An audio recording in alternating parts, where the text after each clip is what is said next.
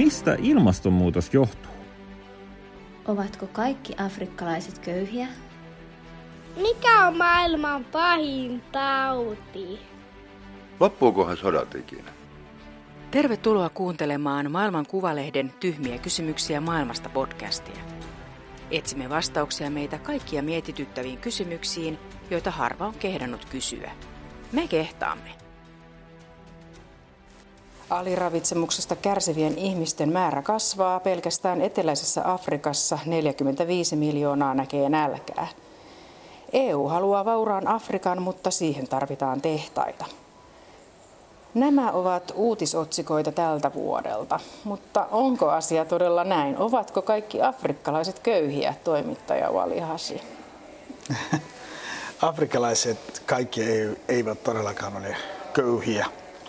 Itse luokittelen köyhyyden eri asioina.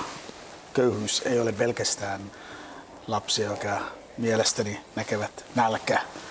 Köyhyys ja rikkaus minun mielestä on vähän eri asia kuin kuinka paljon sulla on rahaa tai kuinka paljon ruokaa.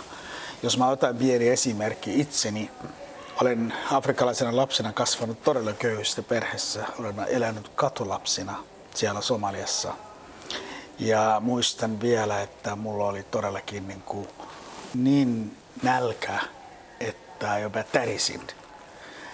Ja sitten, ja mä olin kengänkiilottaja, ja mä muistan ihan niin kuin selkeästi, mitä mä silloin ajattelin. Mä olin todella onnellinen lapsi silti, vaikka minulla oli välillä nälkä. Mä luulin, että tämä kuuluu asiaan ja huomenna on varmasti saa ruoka, jos tänään ei saa. Ja, ja mulla oli tällainen asenne, niin kuin sinne bielirikas. Ja jos miettii, niin mä olin sitten, sitten tota, kun puhutaan rahasta ja ruoasta, olin todella köyhä. Mutta sitten kun puhutaan mielialan ja, ja, ja mitä mä ajattelin elämästä, mä mielestäni olin todella onnellinen lapsi. Ja, ja arvostin elämää ja arvostin sen, että mä saan ruokaa ja arvostin, että mulla oli, mulla oli mä olin ihan varma, niin kuin afrikalaiset on niin kuin samat ajatus, ajatukset, että köyhyys ei ole, ei ole, ei ole mielestäni mikä on, kuinka paljon rahaa sulla on. Nykymaailmassa olemme niin kuin kaikki köyhä tämän koronan epidemian edessä, jos miettii, että, että olemme köyhä koronan edessä niin, että me ei pystytä niin kuin sen asian taistelemaan. Mistä mielestä se johtuu sitten monen suomalaisen mielikuva köyhästä Afrikasta? kaikki mielikuva luodaan. Se johtuu varmaan siitä, että kun afrikalaisia aina autetaan ja afrikalaiset ottaa apua vastaan. Ja, ja, ja, ja tämä mielikuva on luottu niin, että se siitä on, tullut, on ikään kuin tullut itsestäänselvyys. Siis mä vähän niin enemmän haluaisin saada ihmiset itse auttamaan sen, että he auttavat itse Afrikassa on kuitenkin hirvittävän suurta talouskasvua ollut ihan viime aikoihin mm-hmm. saakka, 3,5 miljoonaa keskiluokkaista ihmistä, niin onko juttuja keskiluokasta ollut vaikea myydä? Miksei se kiinnosta?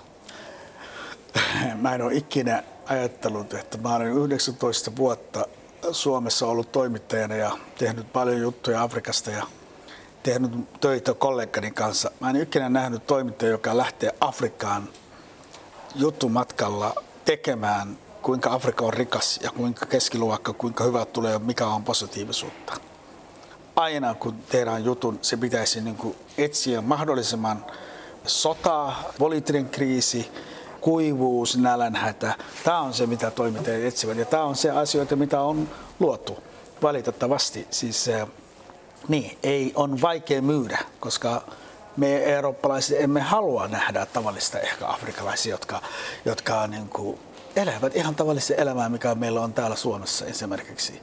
Me haluamme nähdä tällaista ehkä, ehkä enemmänkin jotain, jotain muuta.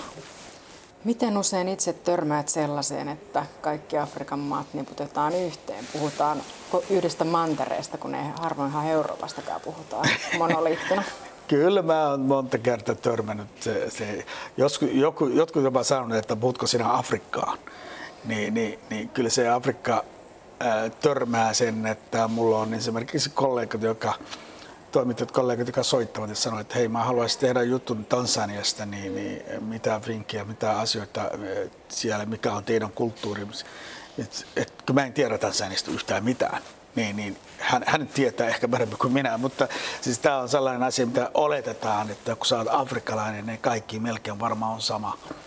Ja valitettavasti se ei todellakaan ole sama. Se on niin kuin täysin eri maailma. Jos saisit päättää, niin millaisen jutun tekisit siitä, jossa näytetään, että kaikki afrikkalaiset eivät ole köyhiä? Niin, siis äh, ei tarvi mitenkään niin kuin erityisesti etsiä sen juttu. Käyvät siellä Nairobissa keskustassa ja katso, mitä ihmiset elävät.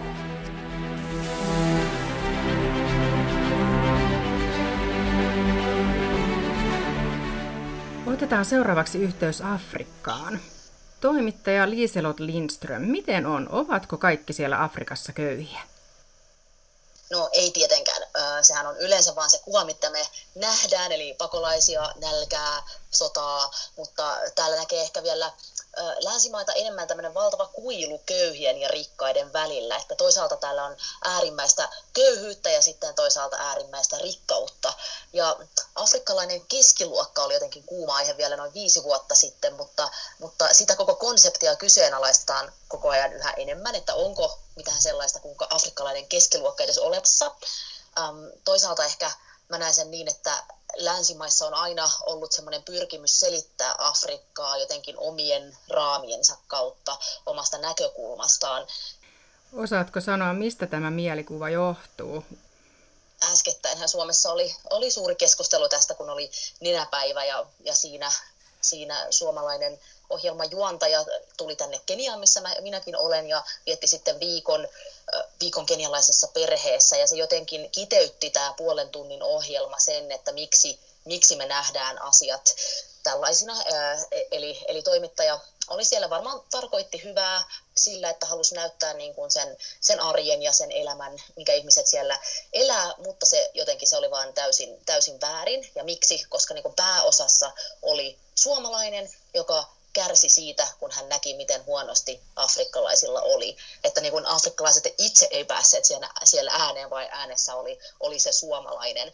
Ja, ja se on ehkä semmoinen, semmoinen tyypillinen, tyypillinen, että me, niin kuin, me, me, me katsotaan kaikkea niin kuin omien linssien läpi sen sijaan, että puhuttaisiin paikallisten kanssa ja yritettäisiin sen kautta ymmärtää ihmisiä ja heidän elämäänsä ja, ja näkemään, niin kuin, näkemään niitä lukuja syvemmälle tosi usein niin uutiskynnysten yli nousee vaan just nyt esimerkiksi Etiopian tilanteessa 40 000 pakolaista Sudanissa, mutta ei me saada mitään kasvoja heille, ei me saada mitään tarinoita, ei me saada ymmärrystä siitä, että mitä he ovat paineet tai minkälaista, minkälaista heidän elämänsä on.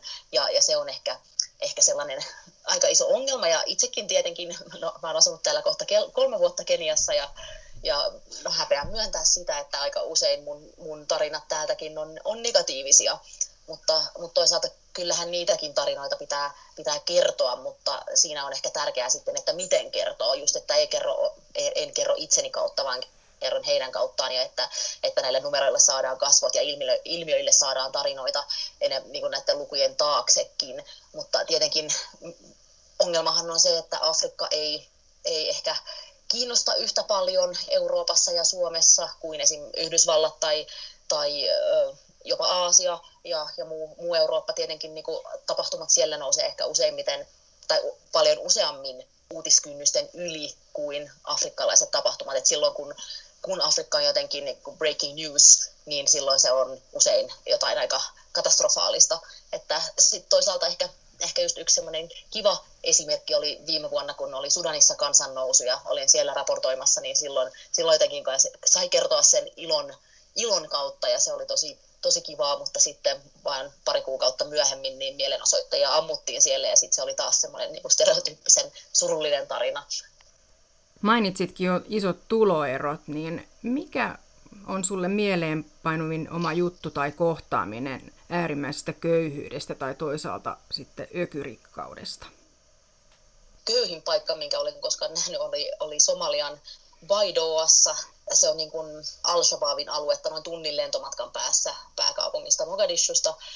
Ja, ja siellä niin kuin Baidoan kaupunki on, on suhteellisen turvallinen, mutta siellä ympärillä niin on sekä tämä terroristijärjestö Al-Shabaab, että sitten ollut viime vuosina, ne on kärsinyt tosi paljon ilmastonmuutoksesta, että siellä on ollut sekä tulvia että kuivuutta, ja kun suurin osa ihmisistä elää maanviljelystä tai karjan paimentolaisina, niin, niin ne on kärsineet tästä todella paljon. Eli sinne Baidoan liepeille on syntynyt paljon pakolaisleirejä, niin kuin maan sisäisiä pakolaisleirejä, ja pakolaisia on kohta enemmän kuin, kuin kaupungissa, itse kaupungissa asukkaita. Eli, eli no, ajattele, jos Helsinkiin tulisi 600 000 pakolaista, jotka asettuisi asumaan sinne ympärille, että, että se, se, se niin kuin mielikuva auttaa ymmärtämään, mitä hankala tilanne siellä on, mutta niillä ei niin kuin ollut yhtään mitään, eikä mitään, niin kuin, asuivat semmoisissa niin telttahökkeleissä ja se ympäristökin on tosi, tosi kuivaa ja hiekkaista.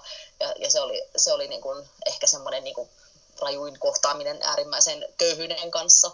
Sitten taas, miten nyt sanoisi, no, täällä Nairobissahan näkee paljon, paljon todella rikkaita ja, ja puhuvaa on se, että Kenialla on rajaa Etelä-Sudanin kanssa ja Etelä-Sudanissahan on käyty, käyty sotaa pitkään. Ja täällä Nairobissa näkee myös etelä-sudanilaisia autoja, mutta ne autot on aina ökyautoja, semmoisia todella isoja sitimaastureita, että, että siinäkin huomaa sen, että joku kyllä siitä sodasta Etelä-Sudanissakin hyötyy, mutta ne ei sitten joudu siellä, siellä siinä todellisuudessa olemaan, vaan, vaan pystyvät elämään niin kuin täällä Nairobissa sitten sellaista luksuselämää. Ja ja toisaalta myös täällä Keniassa kritisoidaan usein, usein poliitikkoja siitä, että niillä ei ole mitään kosketusta ihmisten, ihmisten arjen ja ihmisten haasteiden kanssa, koska ne kaikki asuu, asuu omakotitaloissa, hienoissa paikoissa ja koskaan matkusta paikallisbusseissa, eikä niin kuin ymmärrä sitä, mitä tarkoittaa, että, että pitää pärjätä yhdellä eurolla päivässä. Miten sun oma suomalainen tulotasosi vertautuu siellä Nairobissa? Oletko paikallisella mittapuulla rikas vai keskiluokkainen? no olenhan mä rikas tietenkin, mutta toisaalta en todellakaan ole niin rikas kuin moni muu länsimaalainen täällä, koska itsehän olen freelance-toimittaja. Nairobissa on YK päämaja ja siellä työskentelee tosi paljon ulkomaalaisia ja niillähän usein on niin semmoisia sopimuksia, missä ne saa omakotitalon palkkansa verottomana ja, ja ne sitten elää ehkä, ehkä sitten omaa, omassa kuplassaan. Miten usein törmäät siihen, että Afrikan maat niputetaan yhteen? No tietenkin siihen törmätään, törmätään tosi paljon, mutta se keskustelu mun mielestä on Suomessa nyt niin kuin noussut paljon enemmän pintaan. Että sitä vähän, vähän ehkä on semmoinen trendi, että niin kuin tämmöisissä tietoisissa piireissä niin kaunistellaan sitä, että, että miten, niin kuin, miten ulkoministeriöllä voi olla Afrikka-strategia ja miten ulkoministeriö voi sanoa, että, että Afrikka on tärkeä kumppani. No se, semmoisessa kontekstissa mun mielestä se on ihan ok puhua Afrikasta kokonaisuudesta, kokonaisuutena, mutta sitten taas kun puhutaan esim. mantereen koronatilanteesta, niin siinä on, on todella väärin yleistää, että koko Afrikka olisi jotenkin samanlainen, että täällähän on maita, joissa ei, koronaa ei juurikaan ole, sitten maiden sisällä on niin kuin eri tilanteita. Senegal on nostettu usein semmoisena niin malliesimerkkinä siitä, että miten, on, miten asiat on hoidettu hyvin. Sitten meillä on taas Etelä-Afrikka, joka on kehittyneimpiä maita täällä Saharan etelänpuoleisessa Afrikassa ja siellä taas koronatilanne on ollut koko mantereen pahin. E, että, että siinä semmoisissa asioissa ei voi yleistää, mutta se riippuu niin tosi paljon, että missä kontekstissa siitä puhutaan. Mutta mä luulen, se syy siihen, että, että usein, edelleen usein niin törmää siihen on se tietämättömyys monen, monen keskuudessa, että Afrikka, Afrikka on niin tuntematon, että ei oikein osata er, erottaa niitä eri maita.